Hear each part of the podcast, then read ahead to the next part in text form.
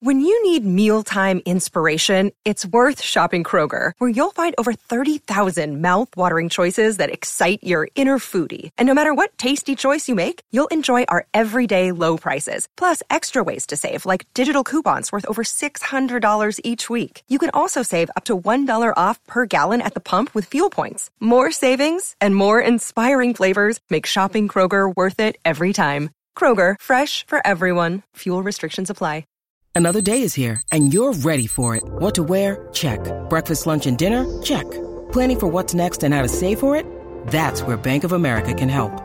For your financial to-dos, Bank of America has experts ready to help get you closer to your goals. Get started at one of our local financial centers or 24-7 in our mobile banking app. Find a location near you at bankofamerica.com slash talk to us. What would you like the power to do? Mobile banking requires downloading the app and is only available for select devices. Message and data rates may apply. Bank of America and a member FDIC. Thanks for choosing this free Anfield Index podcast. If you'd prefer to listen to this or any of our other shows without adverts, then now's the time to check out Anfield Index Pro. With AI Pro, you can supercharge your entire listening experience. You'll not only get all of our podcasts without the ads, but you'll have them far faster with our quick publish feature available exclusively for subscribers. AI Pro also puts you in the heart of our sound studio with an option to listen to many of our shows live and interact with the podcasters in real time as the shows are recording. Upgrading couldn't be easier. AI Pro is available on all popular podcast platforms, and we have our own apps for Apple and Android. Just head on over to AnfieldIndexPro.com and get started today.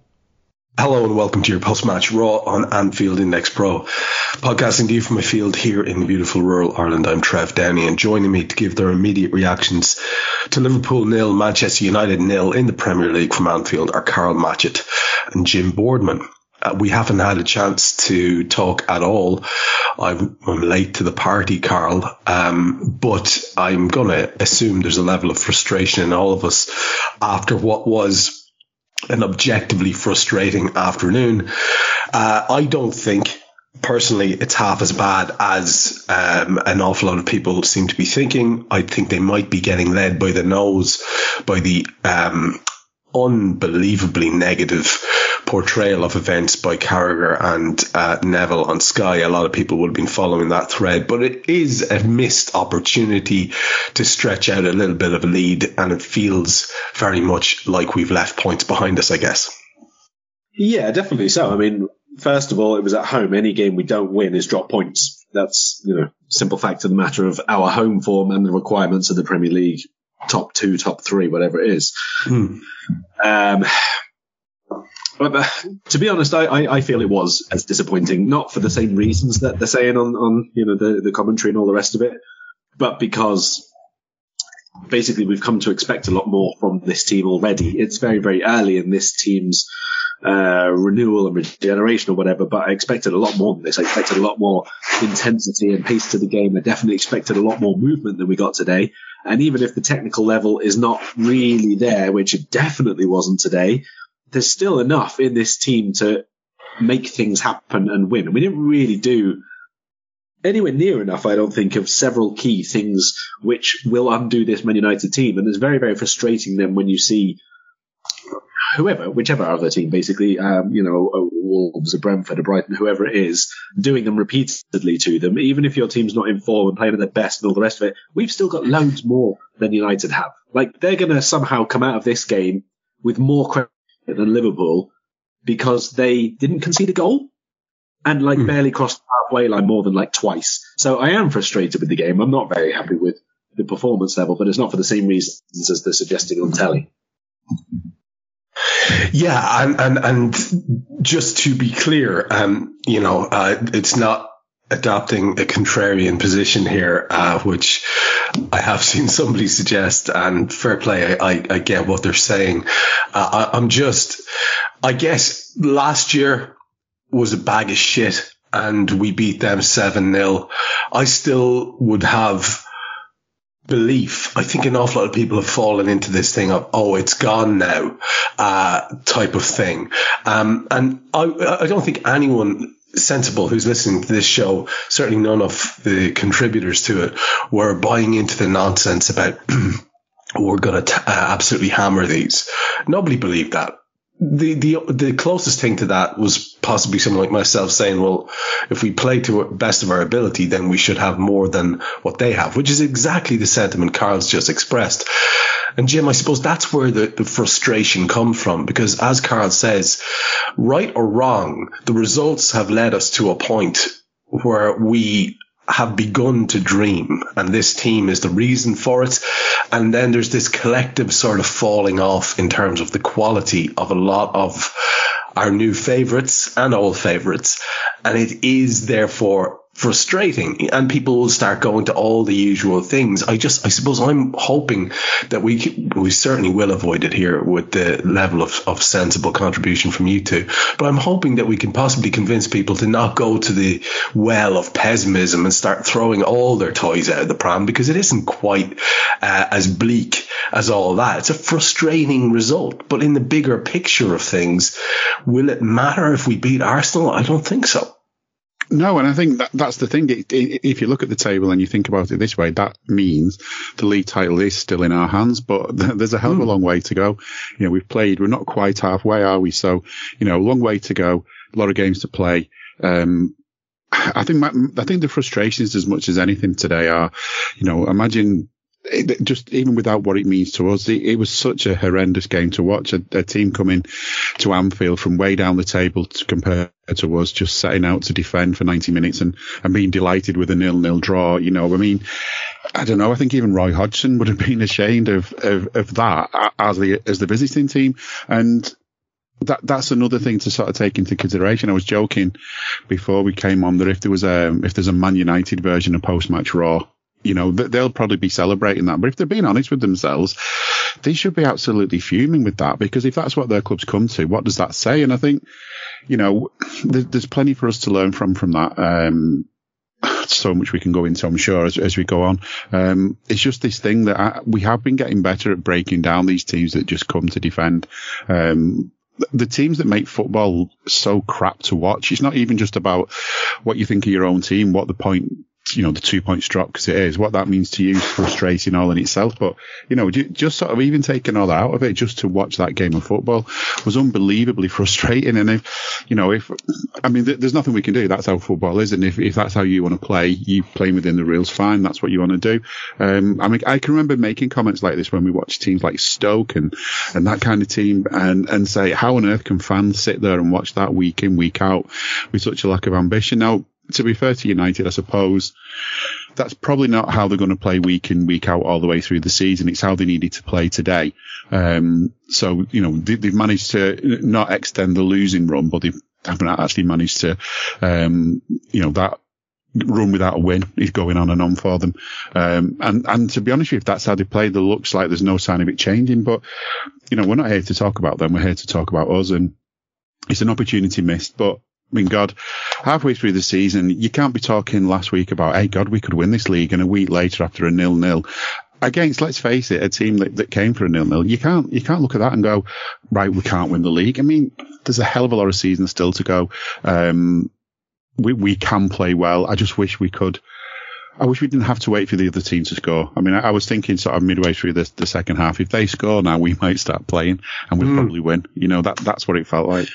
It did. It did. It did feel like there was a catalyst needed to give us that rocket. Uh, and that's not ideal. But again, it's a team that's learning to play together. And when you have certain individuals who are off form or not being able to do their very best, it leaves you with um, diminishing opportunities. However, we have to be, we have to try to give some sort of a, of a factual re- response to the game and a realistic response to the, to the game. And I understand everyone's disappointment. Nobody's more disappointed than me. I mean, I fucking hate this lot, like with a passion, uh, you know, and I'm, I'm, I'm, you know, you and I are of similar vintage, Jim, and, and it's a lot of years. It's a lot of years to build up animosity. And, you know, so when I see some, you know, kid screeching at me about how awful we are and everything's gone to shit. I, I just don't have patience with that because this isn't a Monday morning water cooler. Oh my god, I'm dreading going into work tomorrow sort of no, game. Is it? Not for us. It should be for them, not for us. Exactly, and this is the thing we're watching. And it, again, perspective. We're watching Sky creating a narrative around a wonderful plucky nil-nil performance from Manchester United. And again, let's take the actual bullshit out of this. Let's talk about what was actually happening. If you want to know what the truth about football is and how the patterns of team are usually going, try listening to Jan Molby on our show on a weekly basis. And he was talking a couple of weeks ago about how United were in a really good run. Yes, they went out of Europe. So fucking what? They went out of Europe, but they have been putting together a decent run of form in the league. They have all sorts of things going awry with the club. But it's Manchester United. As you say, Jim, if you bring a team of reasonably solid footballers to get a draw, it's quite often the result that you will get, regardless of how things are going for you or for the opposition, because it's just very, very difficult to break down. And I think, again, like I said, perspective, that's what they came for. It was the, the, the stats on the match are absolutely absurd. Yes, they fashioned a couple of good breaks in the second half and they at least one 1v1 with Ali, who did fantastically as he always does in those situations, but it's 34 shots, a lot of our shots were utterly shit, let's be honest, to their six.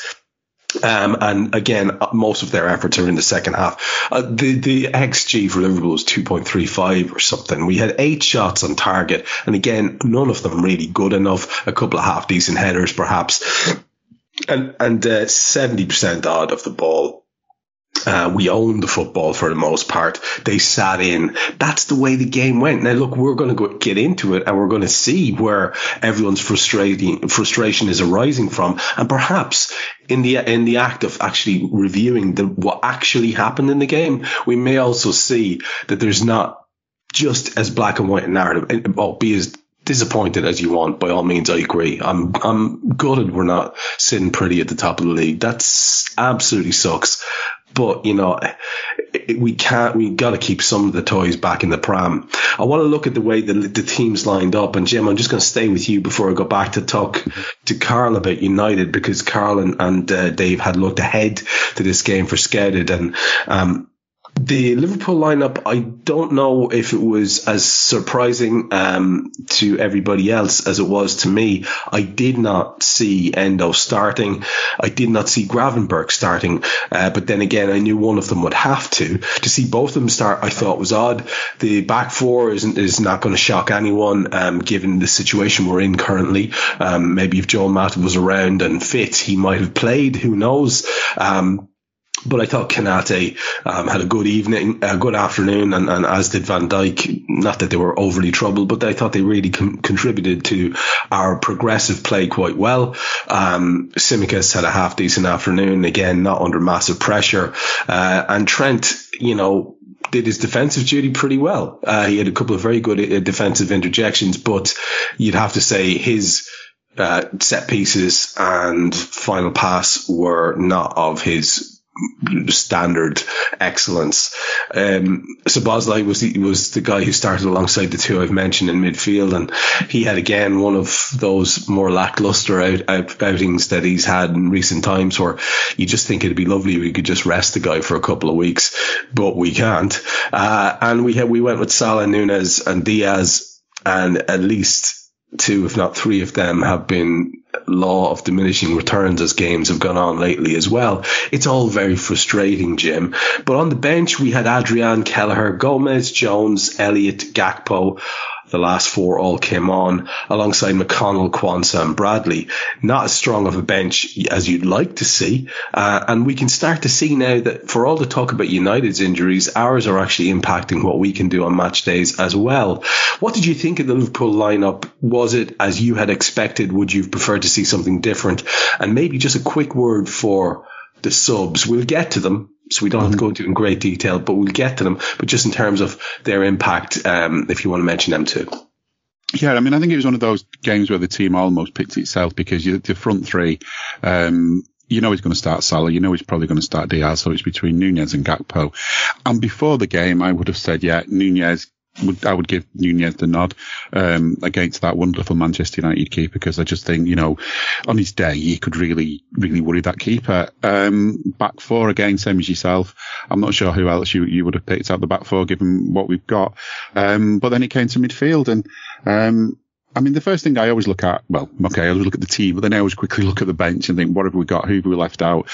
And we only had four players on that bench that I would say you would expect to come on um, you know, if you're winning 7 0 with 10 minutes to go, maybe some of the others would go on, but that wasn't going to be the case today. Um, so we had four players on the bench we could bring on. We couldn't really, I was just not expecting us to use all five unless there was some horrendous, uh, injury late on, um, unexpected injury late on. So that, that, that straight away tells you you're limited. But even so, I don't know, maybe, maybe, maybe my heart's really in my head a little bit, but I don't understand why Curtis Jones was missing from this fixture because he's been good this season until he had that suspension and, and sort of lost his place. And let's face it, he's not really got his place back since that suspension. Um, to me, this game was perfect for him. It was just the right kind of game where he could make a difference. And I mean, to be fair, you know, we'll, we'll come on to it later. I'm not sure I was proved right when he did come on. Um, but I just think, you know, getting him on from the off, um, and also I just, I don't know, I think we're still looking for that that that mystery defensive midfielder, that number six. Endo, Endo, Endo's got some good signs, but you know, how many games does he play well? How many games does he not play well? It's a bit, you know, you can't really be sure which endo you're going to get, and it's not always a great endo.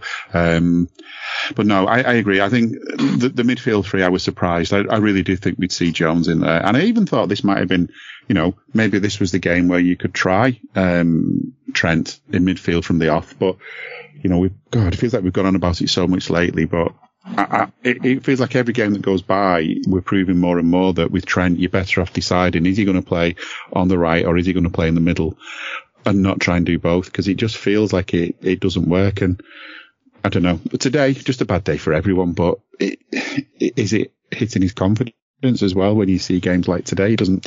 I don't know. I'm just not. I'm just not pleased with with that midfield three at all. Um, but then again, as I said, look at the bench.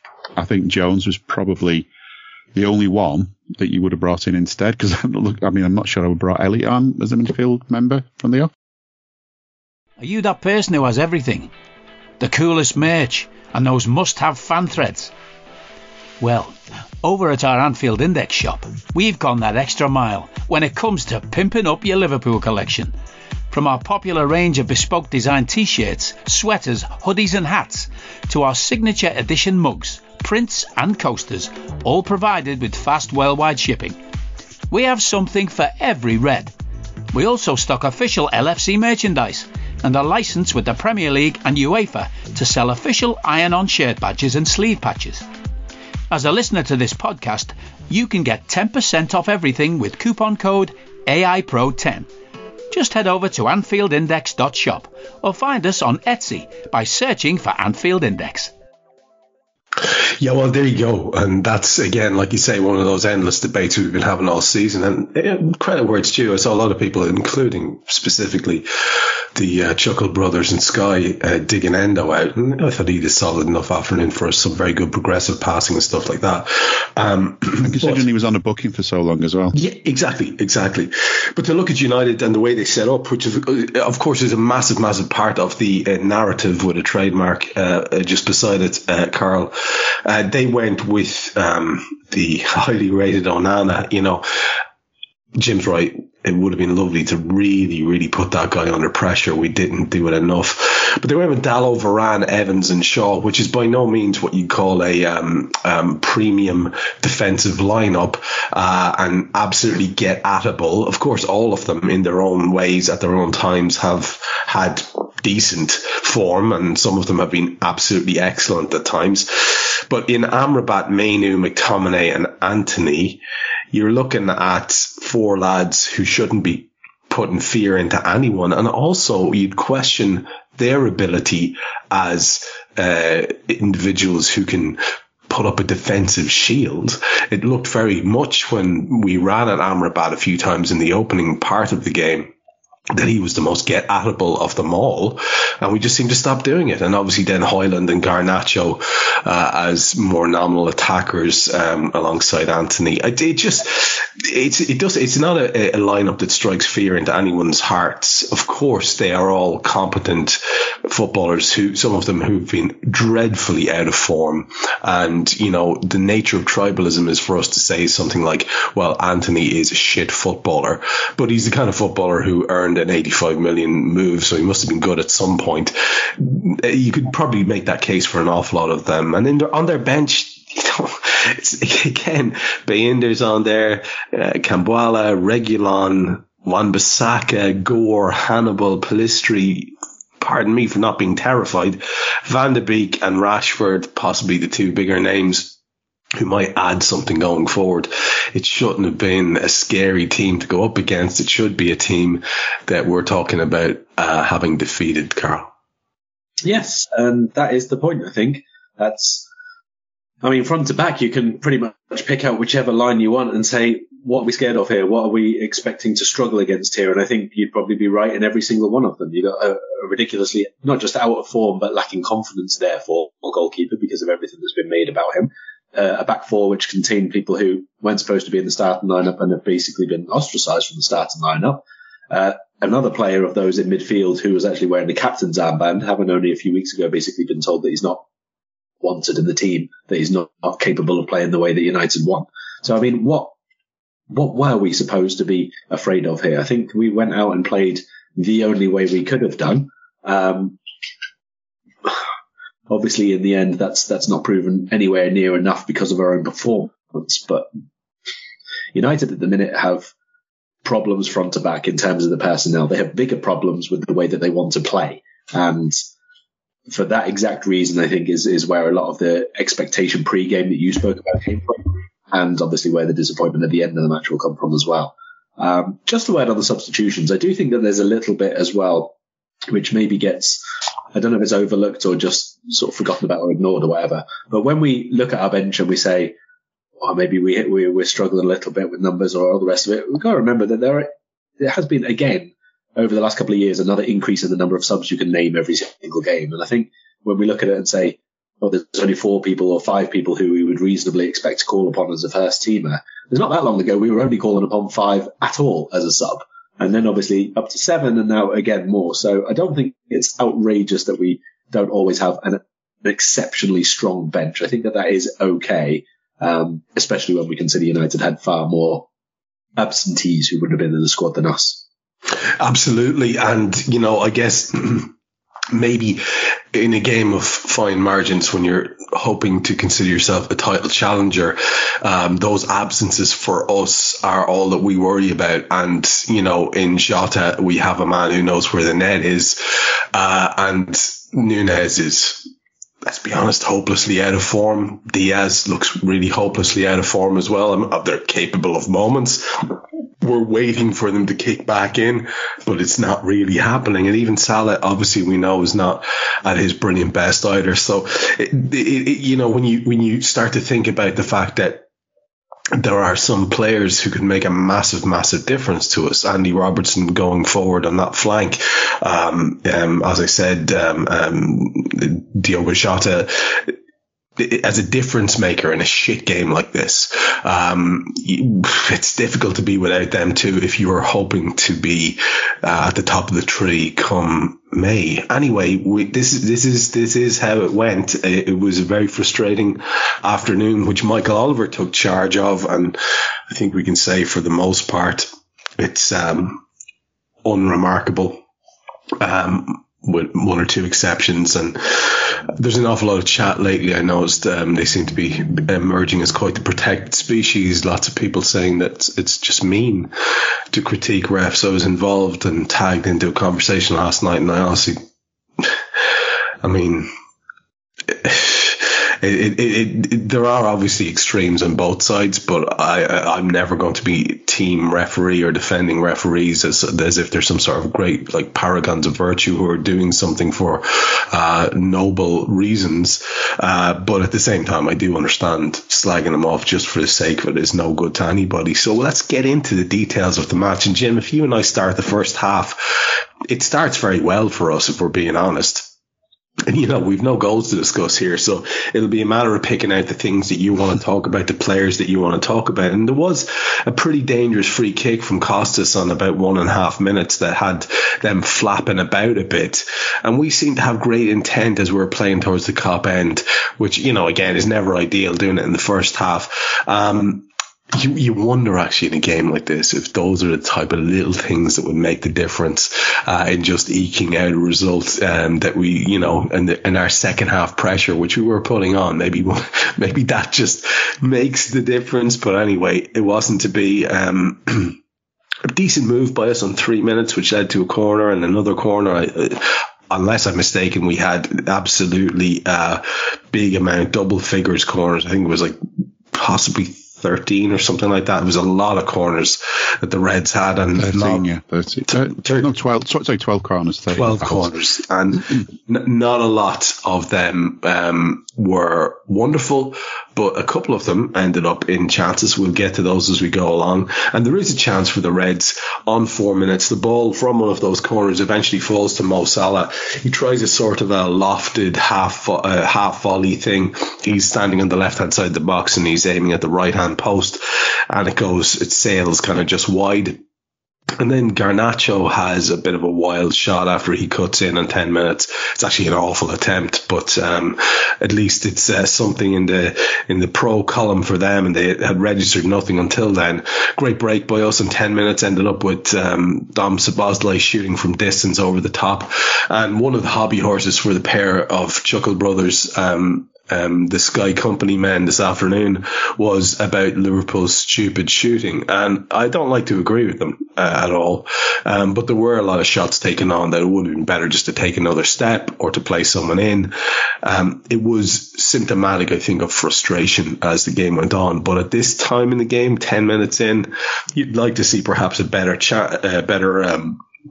Execution of the shot or maybe, like I say, helping it on to the next person. On 15 minutes, we have another opportunity. Trent um, uh, cross was headed back across goal by Darwin, uh, and Luis Diaz and Gravenberch kind of got in each other's way, uh, and the ball breaks to Mo Salah, who kind of pokes it at the goal, and it goes out for yet another corner, and then another one. Neither of them lead to anything.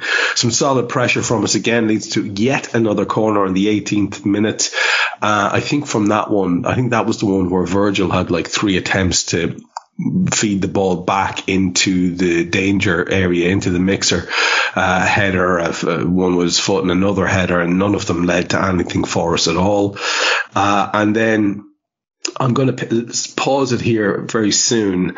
Um, I have to say, I did note at this point, 20 minutes in, that Trent's passing and delivery was well off his usual standard.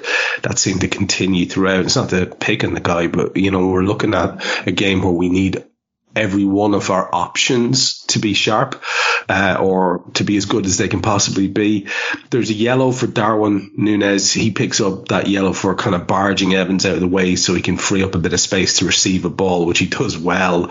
Uh, but it is, I suppose, a very deliberate barge and Tsimikas against Antony on 22 uh, was one of the highlights of the of the first half where the two lads squared up to each other and thought Tsimikas stood his ground well and did well not to bite back. Um, and all I can say at this stage, 20, 22, 23 minutes in, is our final ball, Jim. Our final pass is just nowhere near where it needs to be. We looked like we did all afternoon as if it was going to be a little bit toothless. Sadly, that's how it panned out. Yeah, I mean it's a shame as well. I mean, fifty-seven thousand fans, the biggest, biggest crowd at Anfield because of the upper tier opening in the Annie Road since. Uh, well, I believe last time we played in front of that many, Ronnie Moran scored the winner for Liverpool, so that kind of gives an indication of how long it's been. Wow, wow. Um, you know, and, and when it started, you know, you never walk alone seemed to be pretty loud through the TV. Um, you know, I thought, well, this this is a good sign. Couldn't hear the Mancs with their usual um, wonderful repertoire of stuff they usually sing through "You'll Never Walk Alone." Couldn't hear that through the TV, um, and I just thought, well, you know, this this you know this this is a good sign. Loud, big big crowd, all the rest of it. Um, they win the toss. Well, you know, I mean, it doesn't very often happen very often. I don't think that we lose the toss, but you know, it, it's something we've always loved to see at Anfield down the years, us winning the toss and playing in front of the Kop in the second half, all the rest of it. But you know, it's not the end of the world. But I don't know. There's something about it. Sometimes gives me this kind of, oh god, here we go. We've already lost the toss. Um, but really, you know, that, that, that was about as exciting, I think, as it got. Um, other than in that first minute or so. I mean, we had our first corner after 17 seconds, first free kick after 53 seconds. Um, you know, that, that, at that point in time, you're thinking this really, really bodes well. Um, by five minutes, I'm already taking notes of how the goalkeeper's taking an age over goal kicks and all the rest of it, wasting time. Um, and I think other than wasting time, he just did a lot of kicking it out for throw-ins and stuff like that. Um, but yeah, I mean, just going through my notes here, there's just nothing, nothing to speak up about. I mean, yeah, the, the, uh, Tsimikas being fouled, um, another point, there was an, the ref played an advantage and then, um, Dominik shot over and I'm thinking, why didn't you go back for the card? But we didn't even see the replay, so maybe maybe it wasn't bad enough for a card. But the ref was clearly saying play advantage, and again, you know, we don't see refs going back. Um, they play advantage when it's over and done with. Then you, you get away with your card so often. Um, there was an effort from um, yeah the Trent cross that that um, you just felt like we were really going close, a bit of a scramble in the box. Salah going wide. So by now, 15 minutes in, there's still not been a lot going on. But again, these are good signs, and you really think, you know, this this is going to be the point. But I know, I mean, I've got Nunez with his yellow card. I, I just thought it was a silly card. Um, another day, you might get away with it. But I think given all the sort of profile of Liverpool last weekend about people not understanding what two yellows make, that you know, th- there was always a chance we were going to get a yellow for something that on other weeks might not be a yellow. Just almost as if you know the refs are thinking, let's uh, let's even things out a bit because maybe we were too harsh booking someone for a bookable offence last week. Um, and then I think uh, I've written Antony wrestling Simi, and I think that's what you were mentioning about just nearly um, advertising hoardings, and, and Simi just sort of set back. You know, just sort of didn't didn't react. He just, I thought he was, I thought he was going to react, but he didn't.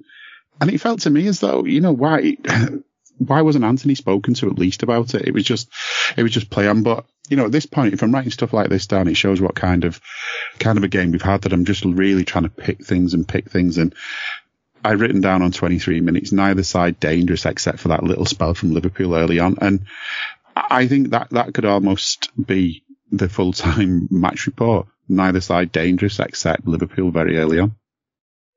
You know what?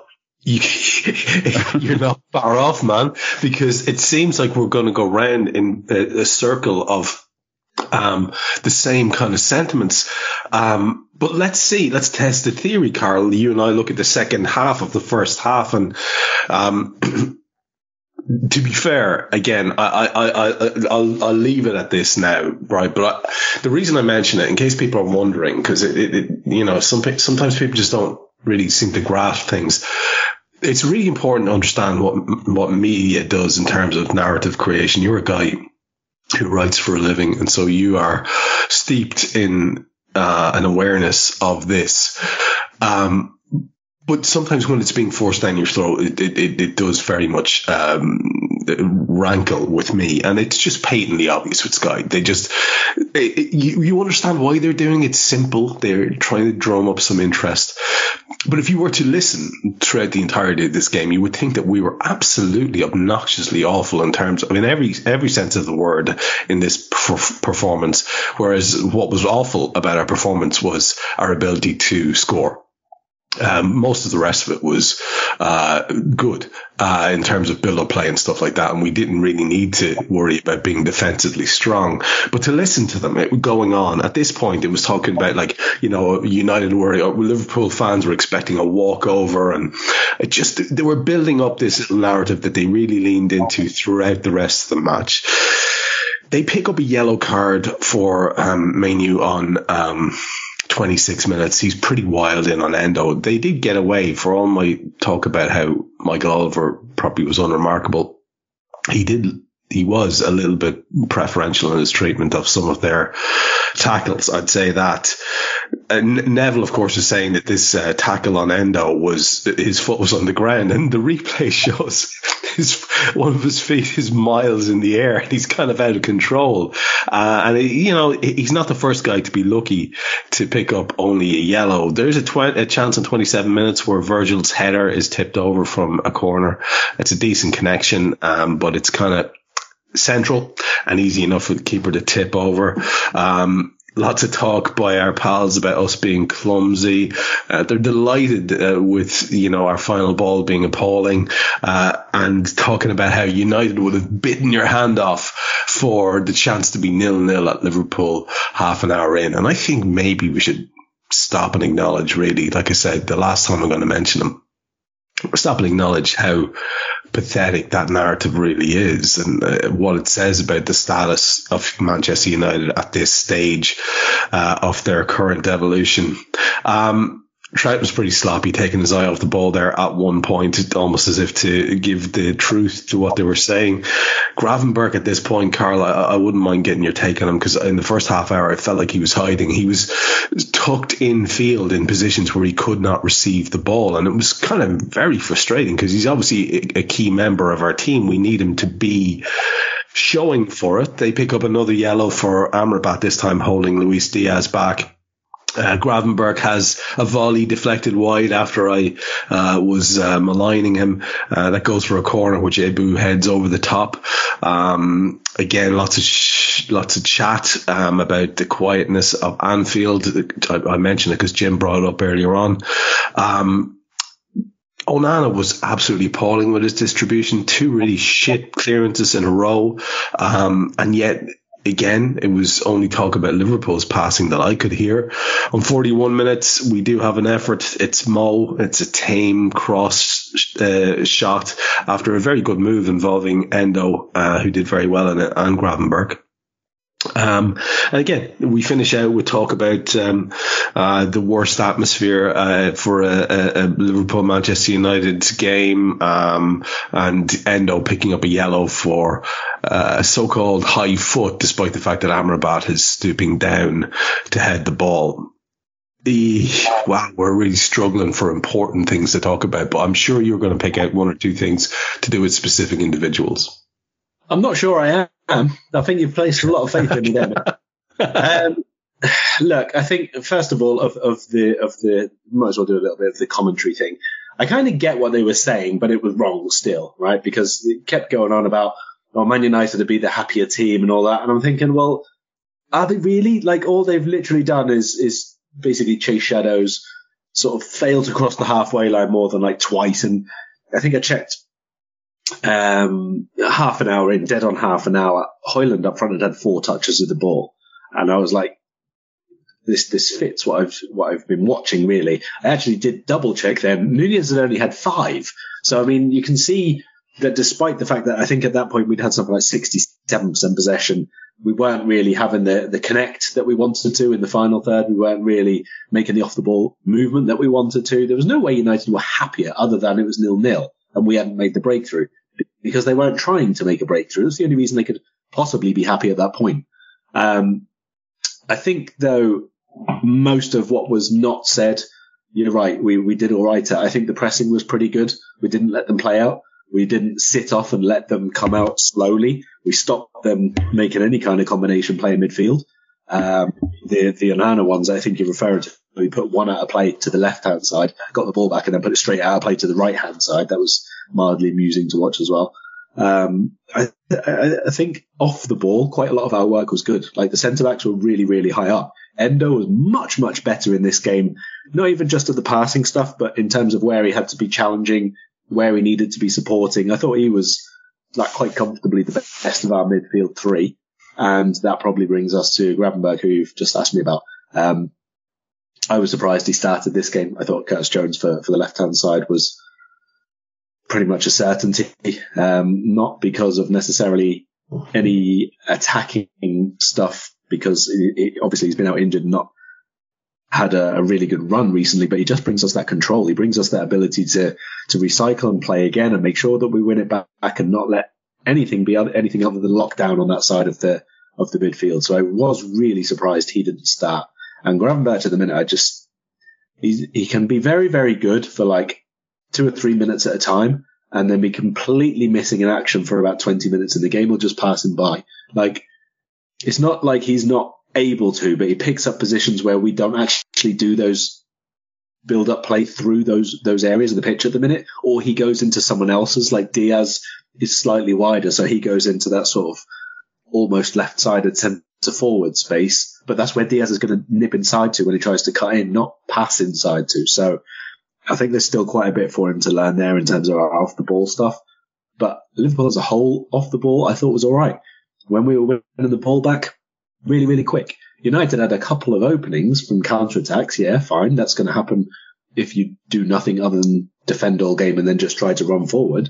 You know, we can't stop literally every single time the ball crosses the halfway line, but we didn't let them create anything just as a result of good play or failing to get ourselves in the game or nothing like that at all. So I, I had no problem with the way we approached the game overall. I thought we were generally pretty good. Um, and yeah, any, any suggestion that they were the happier, I think, is misguided at best and just silly at worst, to be honest. Hello, I'm here to annoy you. I'm here to annoy you into listening to more of me and more of others on EPL Index. We don't just have the Anfield Index stuff, we've got EPL Index as well, which covers the entirety of the Premier League. And we have three podcasts and a whole bunch of really good writing on EPLindex.com. The podcasts are my own two footed podcast, which is every day at 4 p.m., Monday through Friday, covering the whole league. We have a tad predictable, hosted by Tadiwa. You know Tadiwa, he does Anfield Index. He presents a tad predictable before every Premier League match week. And then Kevin DeVries and his crew on the EPL roundtable, they're every week after the Premier League match week. So make sure you listen to everything we're doing on EPL Index and follow us there on Twitter at EPL Index. Thank you. Bye bye. Yeah, there's a silliness to it. I think you're right. I think there's a silliness to the um, narrative uh, trademark uh, that was going along all the way through it. we should know better at this stage than to expect anything better from that lot. They are a shocking organisation, but nonetheless, we are stuck with them for a lot of the time, most of us. Um, so you, you, again, you'll forgive us if you're listening in the States or in Australia or wherever where you've access to different people. Um, our second half, Jim, we'll break this down again. We'll try and focus our attention on different people here, but and it feels it feels like it would be really cruel to say anything too negative about any of the defenders or the goalkeeper who you couldn't because when he was called on, he was bloody wonderful in this second half when he was needed, um, which is why he's the best in the world. Um, but you know, it's it's easy enough. I think for us to dig out our attackers, and we probably should. Um, and it's easy enough for us to dig out some of our midfielders for some of their decision making, and we probably should. But I just like to double down on what um, I, I I I heard from Karl there, and I just want to say that I thought Endo did very, very well. I see Cam in the chat has mentioned it as well that he thought he was the best of the midfielders, and, and it's it wasn't even very close. He was very, very competent.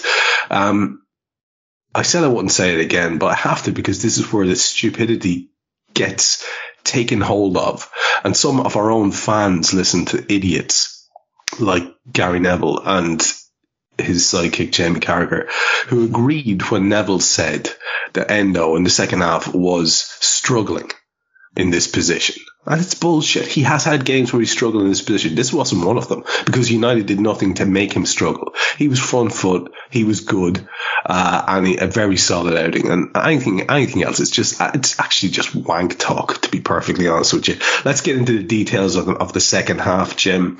46 minutes, there was a flowing move from us and we came out with our tails up and Trent hits the side rigging, much as Joe Gomez does later on. 50 minutes.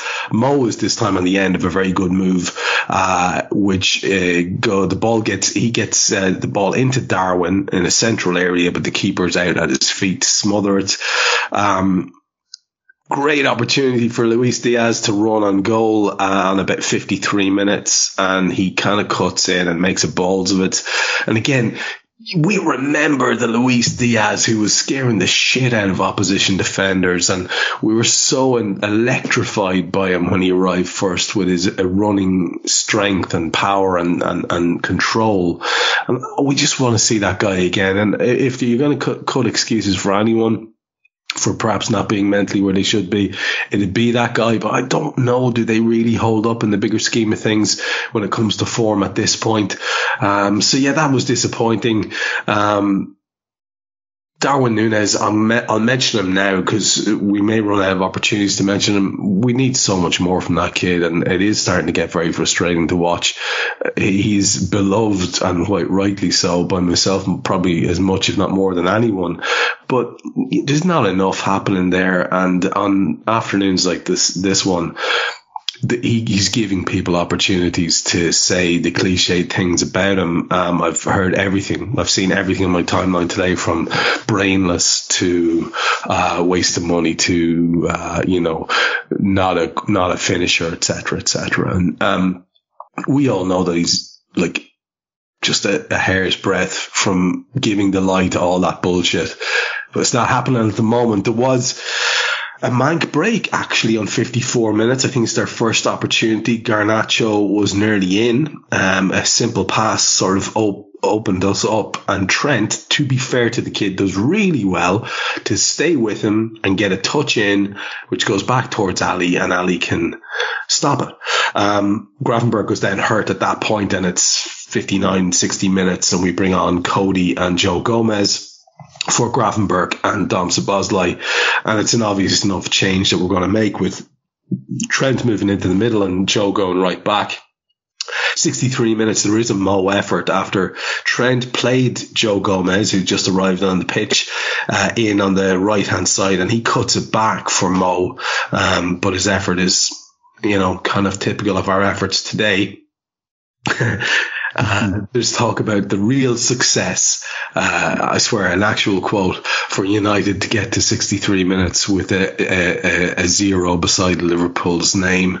Um, nice horizons you've got there, Man United. And we'll finish here with a Trent effort, which is on 65 minutes. To be fair, it's one of the moments of the game for us. A really lovely flowing move, good bit of football. Trent arrives in a kind of central position, hits it with, it looked like the inside or the instep as he's coming onto the ball and it just goes narrowly wide of the base of the left hand post. And you know, we have more than enough. And I was convinced, Jim, that it would be one of those afternoons where, yeah, okay, we'll be talking on Raw about how our form is not where we wanted to be, but we'll get that goal because we've been getting that fucking goal. It just didn't happen today and certainly didn't happen in the first half of the second half. No, I mean, I mean, as far as Darwin's concerned, I've noticed and I wondered, is the is the director just focusing on him, or is it him that's been offside every time we've had an offside today? Because I'm not, I'm not sure. Maybe it was him, maybe it wasn't. But you feel like the you, when you're talking about narratives, um, the focus on Nunez is massive, and I think you know, as, as, we said earlier on in the show, Salah didn't have a good game, but I think Salah is definitely the best of our front men and his not a good game, he's obviously going to be better than other players not a good game. But if the same kind of focus went on Salah, I think, you know, there'd be so much being said. But, you know, there's definitely an agenda against Nunez, which, I mean, let's face it, um, if you're his boss, you say to him, listen, prove them wrong. And you say, okay, well, next time prove them wrong. Okay. Well, next time prove them wrong. Cause at the minute, he, he's taking a lot of time to prove them wrong. But how, how long this is the difficulty for Klopp is when does he when does he say right I, have given you enough chances now. Um, it's not like we're blessed with loads of options. Um, if Nunez doesn't start a game he's going to probably be coming on as a sub later on. There's not enough players to say we're just going to give him a week off. Um, I hate using the word dropped in the modern game because um, again when agendas are flying around if a player misses the starting line at one week it's because he's been dropped isn't it? Not because he's just played 11 games in a row and he's knackered and he needs a bit of a rest and he comes on for the last half an hour anyway. No, he's, he's been dropped. But I, I, I don't think and, and again, I get what Karl says as well about the, you know, the number of subs you're able to use now, um, is way more than it has been for years. Um, but we just don't have, and considering we had a week off for most of our lads, um, we just don't have that sort of option at the moment to kind of drop players. And you know, do we keep persevering with Dom, or do we say, right, you're not playing well enough, or you're gonna you're gonna miss a week? Do, are we gonna? I, think Ryan Gravenberch. I mean, come on, let let's let's stop persevering for a little bit, give him a little bit of a little bit of a rest because he's clearly there's no sort of improvement each week. You're not seeing little signs of something that's that's an improvement. Um, give him a rest, especially with Curtis around. Um, but sooner or later, you know, you've got to make this decision and say, look, these these aren't doing what I need them to do. I just it, it, Liverpool could basically have another 22 players and probably still not be sure which ones to get rid of from today's game. They were just, I don't think any of them kind of deserve to play again next week at tally. Um, if we've got other players on the bench who are decent, that's, that's how bad I think we were today. Yet, I'm falling into that same same trap. I'm, I'm falling into that same trap that that we're getting from Neville and from Carragher. Which, when I say they were bad today, I'm saying I, am thinking totally from the point of wanting three points. I desperately wanted three points today. Um, God, if we'd have lost today, I would have understood some of this. Um, we we need to win games. These draws all add up at the end of the season, but I'm kind of going on again about the panic. They look at the league table. Okay, we've got the most draws, maybe at the top eight, I think. Um, but we've also got the most points apart from one team out of the whole table. Um, I think it feels at the moment that if ever British football, or sorry, English football could say, let's start doing a proper winter break. It feels like we're getting to that stage now. Um, to be a week off and still play at that level. But I, I, mean, it's true. Anytime they did look threatening, and I think they looked threatening more as the, as the game went on, as in had odd moments of actually looking a bit adventurous with a counter attack. I just felt we had everything for them. And there was that moment with Trent. I'm not sure where that was in the game. Um, wonderful little tackle that um, Neville and uh, completely didn't notice. And I think the commentator on Sky had to kind of tell him that that was a brilliant bit of work from from uh, Trent just to stop. The, you know, almost, you know, almost a certain goal because the way the play was through. Um, but, you know, this, this commentator's good, but the team that's with him must be frustrating for him. Um, a little bit like we feel. Um, but overall, I'm just thinking, you know, as we're, as we're going through this half, there's no major changes in terms of what we're doing and what we're playing. I think bringing the subs on, we kind of moved Trent into the middle, which is better. We had Gomez out wide, which means we had more width. But they adapted to that, you know, and I'm sure they had five, five at the back at one point because of that. Um, we didn't then say, right, okay, let's twist again. Um, it felt like anytime we had something for them to, and this is all in terms of breaking them down. I don't think I really worried much in that game about was conceding. Um, you know, apart from the, the moments with Ali. Um, whenever we were sort of trying to break them down, it just seemed like we, we tried another thing and we tried it for ages. Instead of going, right, they've adapted, let's try this one. We don't have enough tricks up our sleeves for these, for these teams. And, um, you know, in this modern day and age with technology like it is, it's not like we need to send someone scurrying back to the AXA training centre to pull some files off a shelf somewhere about how we used to play against teams from down below. You know, let, let's get looking on the iPad and see, see some ideas about what we've done against teams like this. Cause I'm still shocked at how much Manchester United set out today to play the way they did. Um, and my disappointment is that I think under Klopp we've learned how to deal with those teams. We never could under Rodgers. Um, under Klopp we've learned how to deal with those teams, and I just don't understand why today we just seem bereft of ideas. For, for and that's all. All I'm talking about is for scoring the goals. The rest of it was fine because there was there was no threat for the rest of it. You know what? It's lovely to hear you use that phrase because it was one of those pivotal moments of my supporter life was listening to uh, actually at a urinal listening to a local local um, book tell me that uh, in a fine broad Navan accent, "Yous are no threat," and that was that was hard to listen to at the time, um, and to you know have to quietly nod along to because it was bloody true because it was mm. another one of those games where um, that Uruguayan lad bundled a goal in for them and uh, was frustrating afternoon for us. We were in our dark period, but you know, to be fair, uh, you're right. I think most of the stuff that we would want to do as a team was good. But what happened today was, again, I touched on this at the start, was that at the sharp end, the lads that we need to do this one little bit of magnificence, your Szoboszlai, your Trent, your Mo, your Darwin, just weren't at it. Luis Diaz, you pick a name, any name that you might normally associate with that touch of class that we've seen from them endlessly, just weren't able to pull that out. And I think some, sometimes I think on an afternoon like that, they to walk away with the point, you just go, well, fucking hell. I mean, we could have been there all afternoon and not scored. And it, I don't know if it ever felt quite like that. I still had hope as the game went on. And let's talk about how the game went on, Karl, you and I, and see this game out. And Jim, I'll be back to you then for your wrap up thoughts. If you want to start putting them in, in, in, in um, some sort of uh, format for yourself there. And we'll finish the show then with Karl's. Um, but to take it from the point we left off, we have to be fair and say that um, on 66 minutes they do have that decent um, opportunity where it's a kind of a double save from Højlund by Ali. Uh, he finds himself in on the goalkeeper, um, and it's a, it's a really really bit of competent keeping from um, our man and that's why we love him so much. I thought Van Dijk versus McTominay on 69 minutes was absolutely fantastic, um, as they were sort of looking as if they were having a half decent spell. Uh, it certainly sounded like it to listen to the uh, uh, whittering going on in my ears uh, via my television on 69 minutes. Mo has a run and a curling effort that had Onana at full stretch to save it, and we're thinking, okay. Rashford comes on for Garnacho. They're very excited about that because Marcus Rashford's going to do the thing that they want him to do. On 75, Darwin plays a 1-2 with Mo Salah. There's a Luis Diaz shot which gets smothered.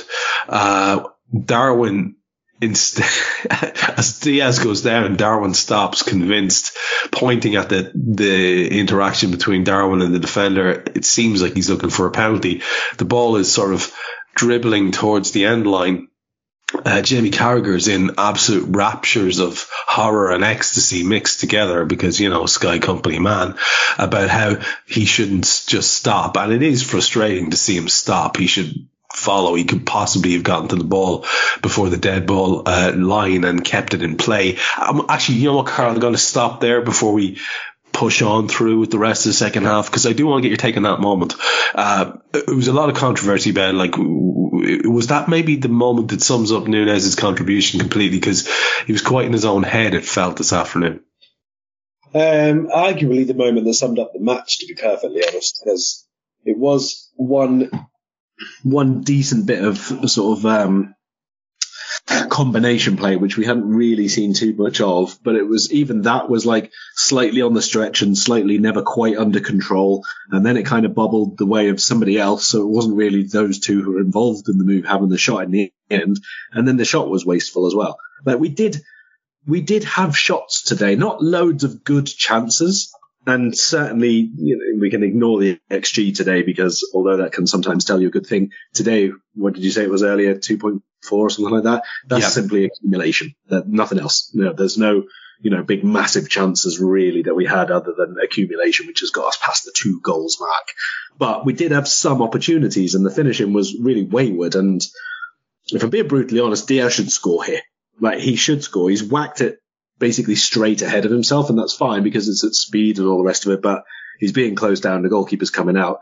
A fully firing and locked in Diaz probably dummies the shot, cuts it back, and everybody crashes into each other, and he rolls it into the side of the net, yeah, uh, into the side, uh, side corner of the net. So it's probably the best opportunity that we had overall. Um, I don't think Nunez would have got it anyway, to be honest, even if he carried on running, because it does deflect away a bit of a pace, and there's like a good five yards between him and the ball when it sort of bounces the first time. So I don't think he would have got it anyway. Yeah, ideally you want him to be just just put the ball in and worry about a penalty later on, or at least go for the ball. But I do think he was probably too far away from it. I don't need a VPN. I've got nothing to hide. this is what I used to tell myself before I hooked up with LibertyShield.com.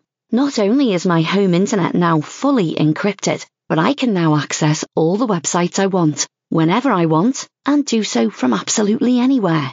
As a Liverpool fan, I love to know I can now watch every match, regardless of whether it's on UK TV or not.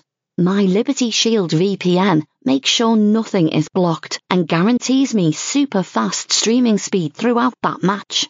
You can get connected right now with their software package, which includes a 48 hour no obligation free trial and instant access to their apps for Apple, Android, Fire TV, PC, Mac, and Android TV.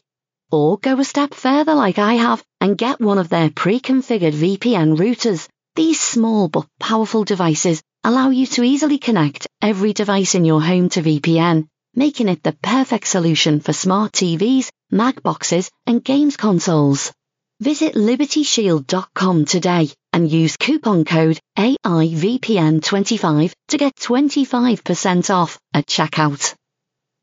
Yeah, absolutely fair enough. And, and yeah, that, you're right. In that it sums up the, the, the frustration of the afternoon pretty well, that moment. And, you know, like, the 34 shots that the Reds had this afternoon does represent a uh, record for the league this season. Uh, the six attempts by Manchester United represents a low point for them this season. Um, but we only ended up with eight of those in targets, which very much gives the backing to what you were saying about the quality of those shots. Uh, just to see the rest of the game out, you and I uh, there are still a couple more opportunities because a minute after that, I think it, it results from a corner. Uh, Ibou Konaté is up in their box and it drops to him, and he's we see the really odd spectacle of Ibou Konaté twisting and turning and opening up a position for him to shoot in the central area. And he does the centre half thing of striking through the ball and it goes central and the keeper's able to deal with that. We bring on Curtis Jones and Harvey Elliott for Darwin and Luis Diaz on 77 minutes.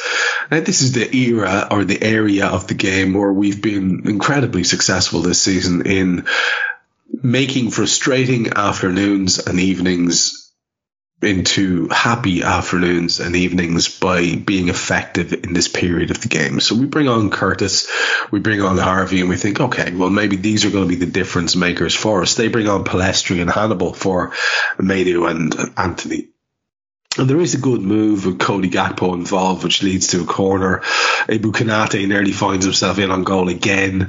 Uh, there is a potential handball for Liverpool on Shaw um, I've seen differing accounts of it. I wasn't even arsed to watch any more than the initial replay, and I think we only got one replay on Sky. Uh, they said it hopped off the body and onto his arm, so therefore there was nothing he could do about it. I've heard a contrasting claim from Cy Brundish where he said it was the other way around. Uh, at the time, I just thought, well, we're not getting this, and True enough. Vieira did not give it in our favour. On 85 minutes, it was a great move from us where Joe Gomez finds himself bearing down on goal from the right hand side and blams it into the side rigging. Probably you'd like to see them at least make it into a cross shot, which might have kept it alive. 87 minutes, Shaw uh, on Ibou picks up a yellow to stop his uh, break, and it's again high feet, and it's again another one that could easily have been a red on a different afternoon. But um, to, to, listen to the commentary team, nah, there's nothing in that.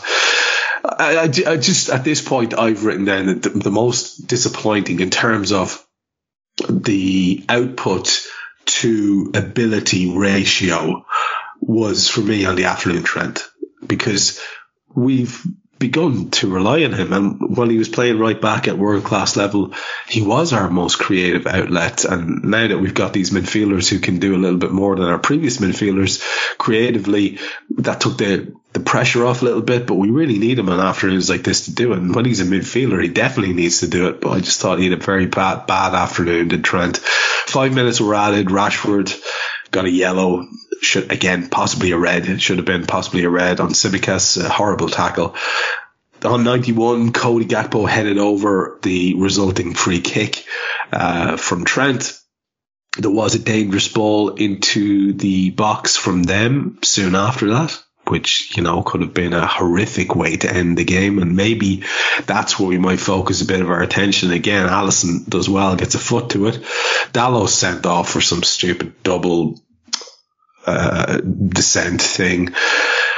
And on 95 minutes, you said earlier on you thought you had the moment that summed up the game. For me, the moment that summed up the game was on 95 minutes, where it's our last attempt to attack, and Trent just plays the most obnoxiously shit pass into the area uh, and away on 95 minutes. Just to sum up an afternoon of wasted potential.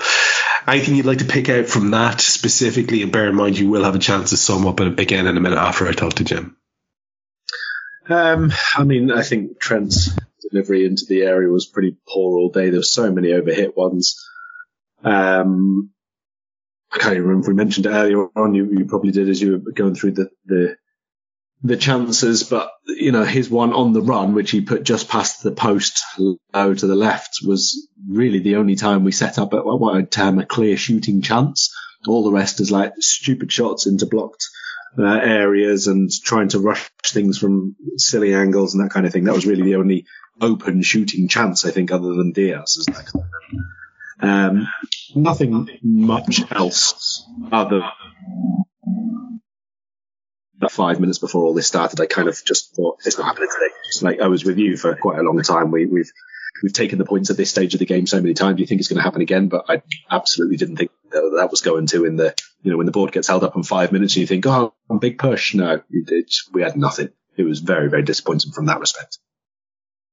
I think that that is that's my takeaway, and this is where I find myself leaning towards uh, our more pessimistic brethren on the Bird app and thinking, yeah, we should like we have enough good players to bring in who could have taken the burden off our underperforming other players, and they weren't able to do it either. So all round, it is a big disappointing shit sandwich. You'd have to say there's no two ways about it. There's no point in trying to dress up uh, something that is uh, um, hard to take.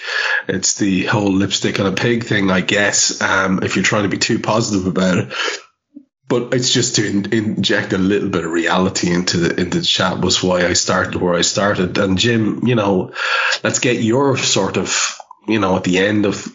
Oftentimes these conversations can leave you leave you either more agitated than you were initially, less agitated than you were initially, or equally as bereft of positivity as you were uh, originally.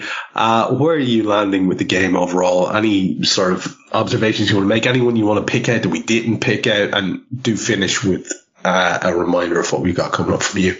Yeah, I mean, uh, all, all, my gripes today with Liverpool are about the, the, you know the fact that the one thing we didn't get today, the one thing we really needed to do today, the one thing you need to win a game is goals, you know, and a goal at least, and you know that that's the frustration for me, and I'm sure that's the frustration for a lot of us. There's frustration as well. I mean, I mean, well, well done, Sky. I mean, BT did it the other week with Fletch. Um, you know, you, you're doing your own product down when you're putting Gary Neville droning on for 90 minutes through a game. Um, th- this is this is a big game, but today it wasn't a big game. The hype that was that was that we were hearing going into it didn't happen. I mean, a 7 0 and a 4 0 win against them, you know, everyone's expecting it to be what 11, 12, 13 0. That's that wasn't going to happen. It was almost, you know, I don't I don't put bets on the footy because I feel it never works out well for me. Um, but if I did, I would have probably gone for a nil-nil, a dire game, because everyone's thinking there's going to be lots of goals. Um, today they just weren't. We just didn't have what it took. The ideas, the finishing, the right ideas. Um, the amount of times we made the wrong choices, the amount of times, and, and I'm, and I'm someone who sort of, I'm advocating a lot of the time for, you know, have a go, you know, test the keeper, test the defenders, have a go. If it ricochets off a defender, if the goalkeeper parries it, there's a chance for someone following it up.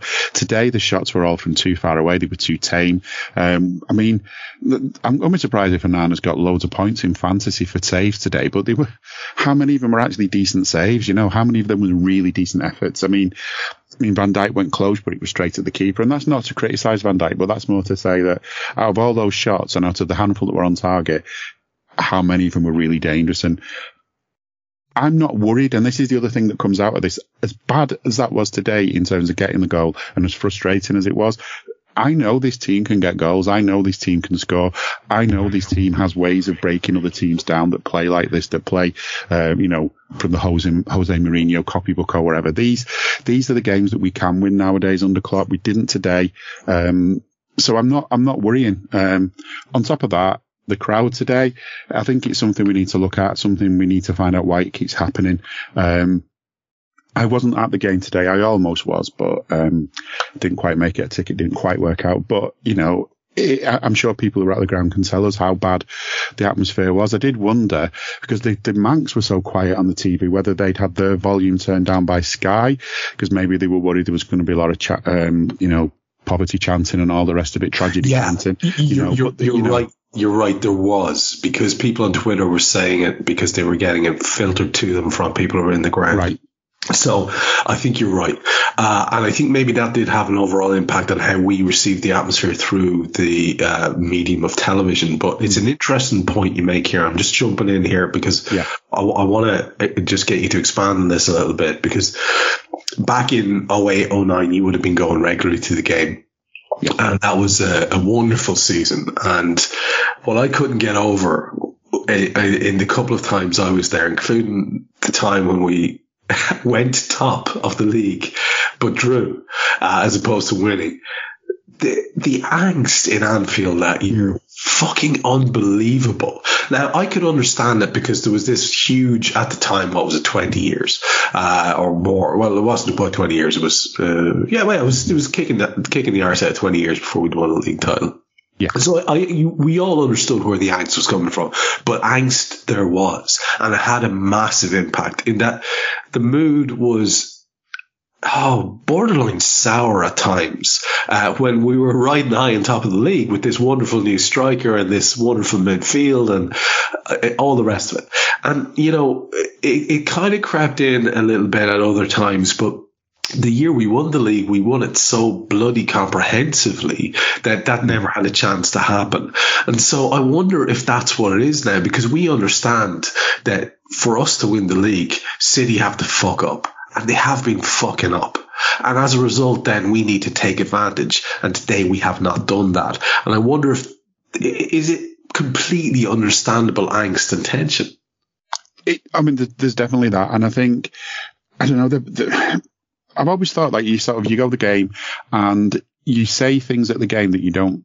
Sorry, the things that you don't say at the game.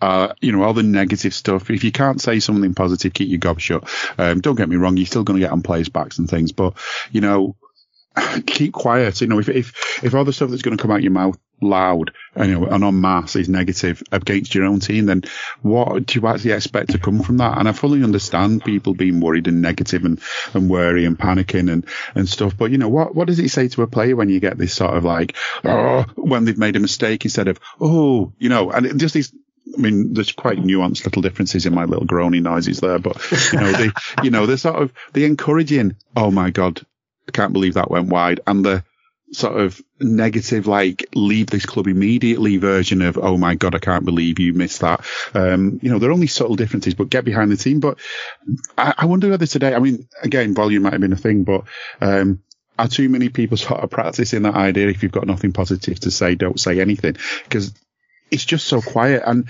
the thing about the crowd, it's not just about singing the songs. And I mean, the cops sing all the way through the game, but depending on where you are in the ground, you can't always hear them because the Kop is basically the smallest stand now and they're right at the back under the roof. Genuinely, you can't hear it from all around the ground. Um, but it's not the singing. The singing's part of the atmosphere. What really, really changes things is the referee having the whole crowd on his back when he's not sure what decision to make. One of their players trying to shepherd the ball out, having the whole crowd on the back. The whole of the Kop letting one of our midfielders know it's man on. You know, these are all the things that make a difference. And the singing is great, but that is not all the be all and end all of what the atmosphere is at Anfield or what it should be. And I don't think Oliver was feeling at all pressure today. I doubt he had to put his finger on his ear to have a proper listen to his headpiece, you know, his earpiece to see what was being said from Stockley Park. Um, it just felt far too quiet today. Again, I wasn't there, so I don't know if Sky have, have devolumed. From what you're saying, they probably have. Um, but Well, even, actually, even allowing for that, you know. Let me cut in because Cam was at it, and Cam has put in the in the chat there that the game today he was at it with uh, Harinder. I saw the, the pictures of the lads earlier on. Yeah. and he reckoned uh, from the games he's been at, which is many, the atmosphere has been better, but it's also been worse. Yeah. He says on a few occasions. Uh, he could see the likes of Ali and Virgil trying to get the crowd going, and that's as indicative as anything mm. else, just of what you're saying there, that it was it was not where you'd want it to be, which is a fucking cauldron. Yeah, and I saw Trent at one point as well trying to do the same. And so if we if we've got three players here, and and that's just the ones we just mentioned, all going to the crowd and saying, "Can I turn the volume up?" Then the volume needs turning up, and that's something we need to look at. And I don't know how we fix it. I mean, we, we can talk all day. We can do weeks of podcasts probably with ideas, and no one will ever be quite happy. But we've got to try something. Um, the only thing I can say is for those who are lucky enough to get to a game, you know, you've got a ticket, get your gob, get, take your gob with you, you know, just get involved, speak up, don't be frightened. No one's going to sort of have a moan at you for being too noisy in a game unless it's full of negativity. So just make all the noise you can, um, get behind the team as much as you can. And, you know, if you're at the ground, don't blame everybody else if you're being quiet, which is easy to do. I mean, it is easy to do. You sit around sometimes, you sit in there, you see people arms folded thinking, oh God, what is going on here? We're going to lose here, aren't we? And, you know, stop it, get some positivity in you. Think about all the clubs lower down the league who can bang drums drums and everything when you know they're probably going to get relegated again. Yet they can still be loud every all the way through a game. Let's have more of that. Um, you know, and the same for the players. You know, don't wait for the crowd to react. Crowd, don't wait for the players to react. You know, just both get in there from the off. Um, I mean, as a sign of how good it was today, I reckon Ali didn't touch the ball with his hands. I don't remember him touching his, the ball with his hands until the 51st minute. Um, and obviously when he did touch the ball with his hands later on, we needed him. Um, so, you know, again, that's a good thing. Quickly, just like to have a good mention for time wasting. Um, you expect even the teams lower down the table, and that's the kind of play Manchester United had today. I'd love to know how much time was wasted today by, by them at, at goal kicks and all the rest of it, and how much actually got added on, because I don't think there was much. I mean, the game went to 90 minutes, they added five on. There was a sending off in the stoppage time, and I think he called time at 95 and 50 seconds. So, you know, time wasting wasn't something he was taking a, an interest in. And I, I, hate that in football and I wish we'd do more about it. And my sort of hope in that game was that maybe we do what we did to Newcastle that time when all the time was added on. We scored in the added on time and then, um, a certain Newcastle manager was fuming. But I mean, just to sum up on, on where we are, we're one point above Arsenal at this point in the season. We play them next. We're four points above City and I don't care, you know, how easy it is to sort of get dragged down and to raise your hopes and feel like you've had them dashed.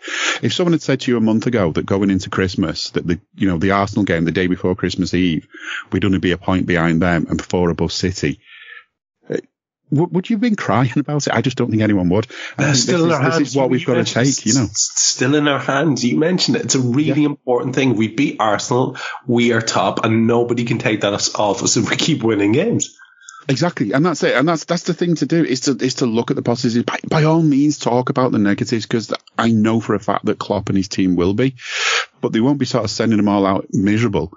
They'll be sending them out with positives about the good stuff they, they have done, the good stuff they're still doing, and reminders maybe about the things they forgot to do today. Because um, that's what I feel like it is. It's more tweaks, if anything, and we'll we will get it. And I'm you know, I don't want to speak too soon, but I'm confident that we can show Arsenal the, the true Liverpool next weekend. We'll see. Um, oh yeah, I mean, just to wrap up from me as well, I will probably be doing a Scout of Tommy's at some point with Jay this week. I'm sure we'll do one. Um, plenty to talk about. About, been thinking about the game today, um, because here's Jay's take on it as well as one of those who was at the game. And of course, look ahead to Arsenal. Um, probably, probably one of our favourite fixtures, I would say, as Liverpool fans from teams that aren't f- from sort of relatively local to us. So, um, I've always enjoyed that fixture, usually because we've done well in it. And hopefully that will continue. And if you have any sense, you'll be getting your ears around whatever Jim and Jay are producing during the week. It's always a great chat. Always uh, feel like you're uh, listening to well informed fellas who are just having a chat that's very accessible, which I think is a very, very good thing in a podcast. And just to give Cam his final word, he was reckoning on the whole. Uh, the whole uh, fan thing that it is a two way street, and I think that's absolutely right. I think exactly, yeah. it, it is incumbent upon the players to uh, to give the fans something to shout about. And some uh, quite often, it, it's look, it's easy. Uh, we we will never be accused on this podcast um, of of telling people how to support. But I love Jim's take there. Take your gob with you. I love that. I've always I've always been of that opinion myself. And you know, from my earliest days, I remember the first games I was going over to as a young fella, and, and you'd hear you know, and, and, and back then the demographic was a little bit different in terms of uh, the so-called out of towners who are the, apparently the buzz killers,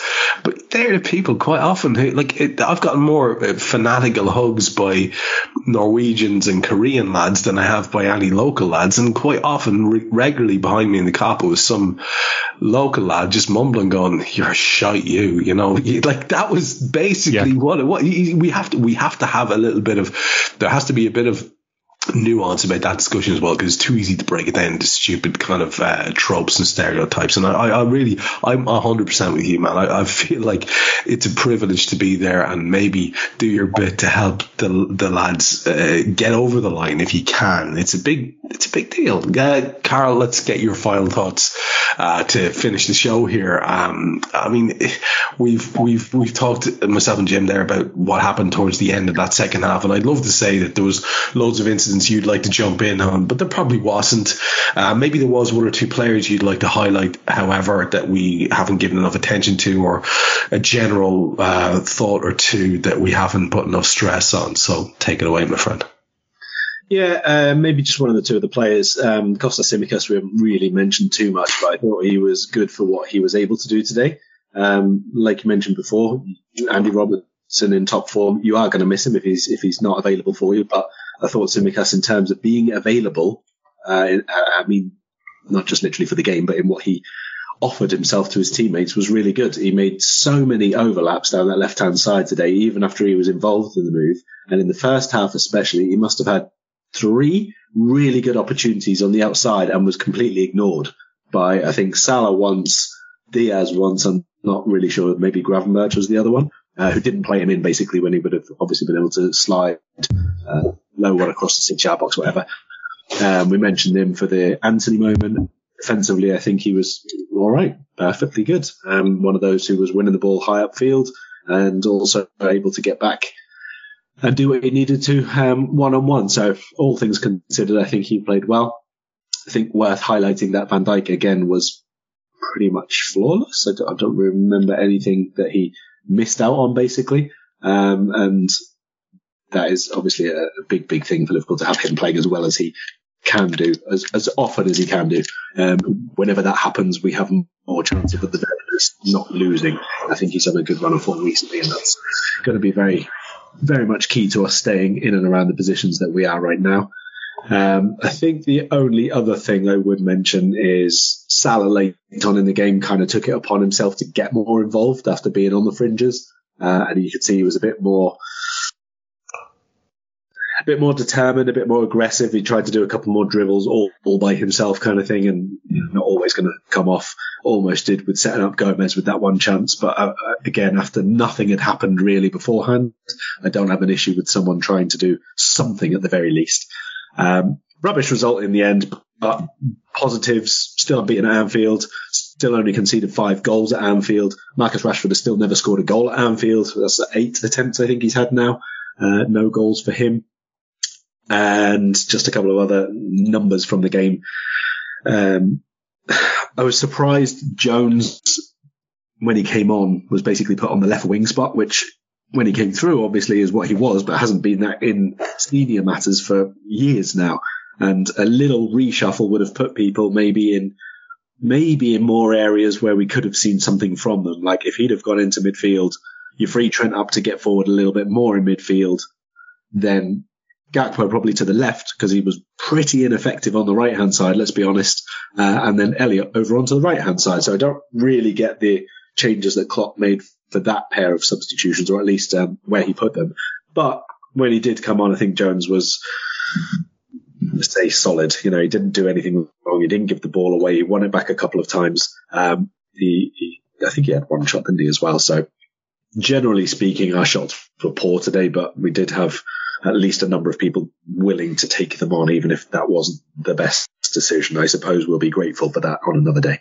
100%. And in terms of uh, the inevitable bulk of content that's going to be coming up from you with a game midweek and the, massive Arsenal game coming up, which, you know, to, to, to harken back to what Jim said right at the start is should we win that, we are still in a position where you would never think it to read what's going on here that we can actually then be back in a situation where the title's in our hands.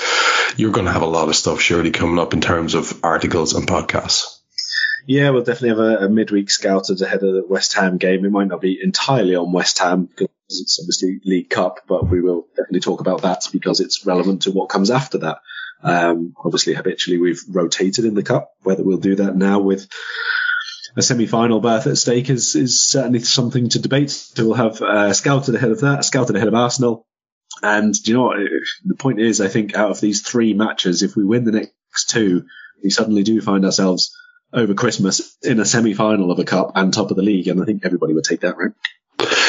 You know it, and hopefully that's exactly what we'll be talking about on the next two Raws. As Karl says, we will be back for that one um, in the uh, Cup midweek, and we will be back for the one against Arsenal next weekend. And that's what we will be doing, rolling through this season with you, hoping to uh, bring you more highs than lows and bring you more happiness than sadness and help you work your way through the match and the feelings you have about it. That's the absolute definition of why we're here. That's the whole reason for this show. And hopefully, uh, we're doing it in a way that's not too offensive to your ears.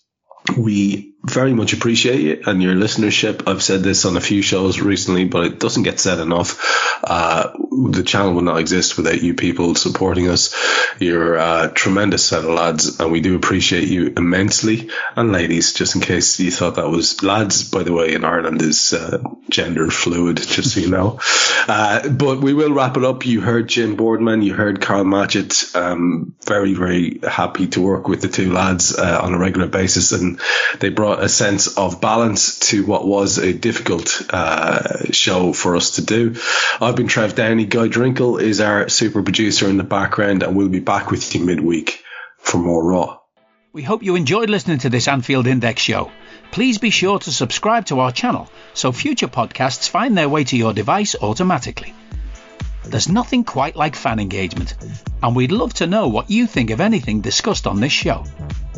The best way to get in touch is over on our free Discord community, where both podcasters and listeners debate the hottest LFC topics 24 7.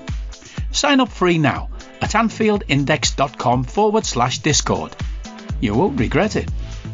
You can also follow us on Twitter at Anfield Index and find us on Facebook by searching for Anfield Index.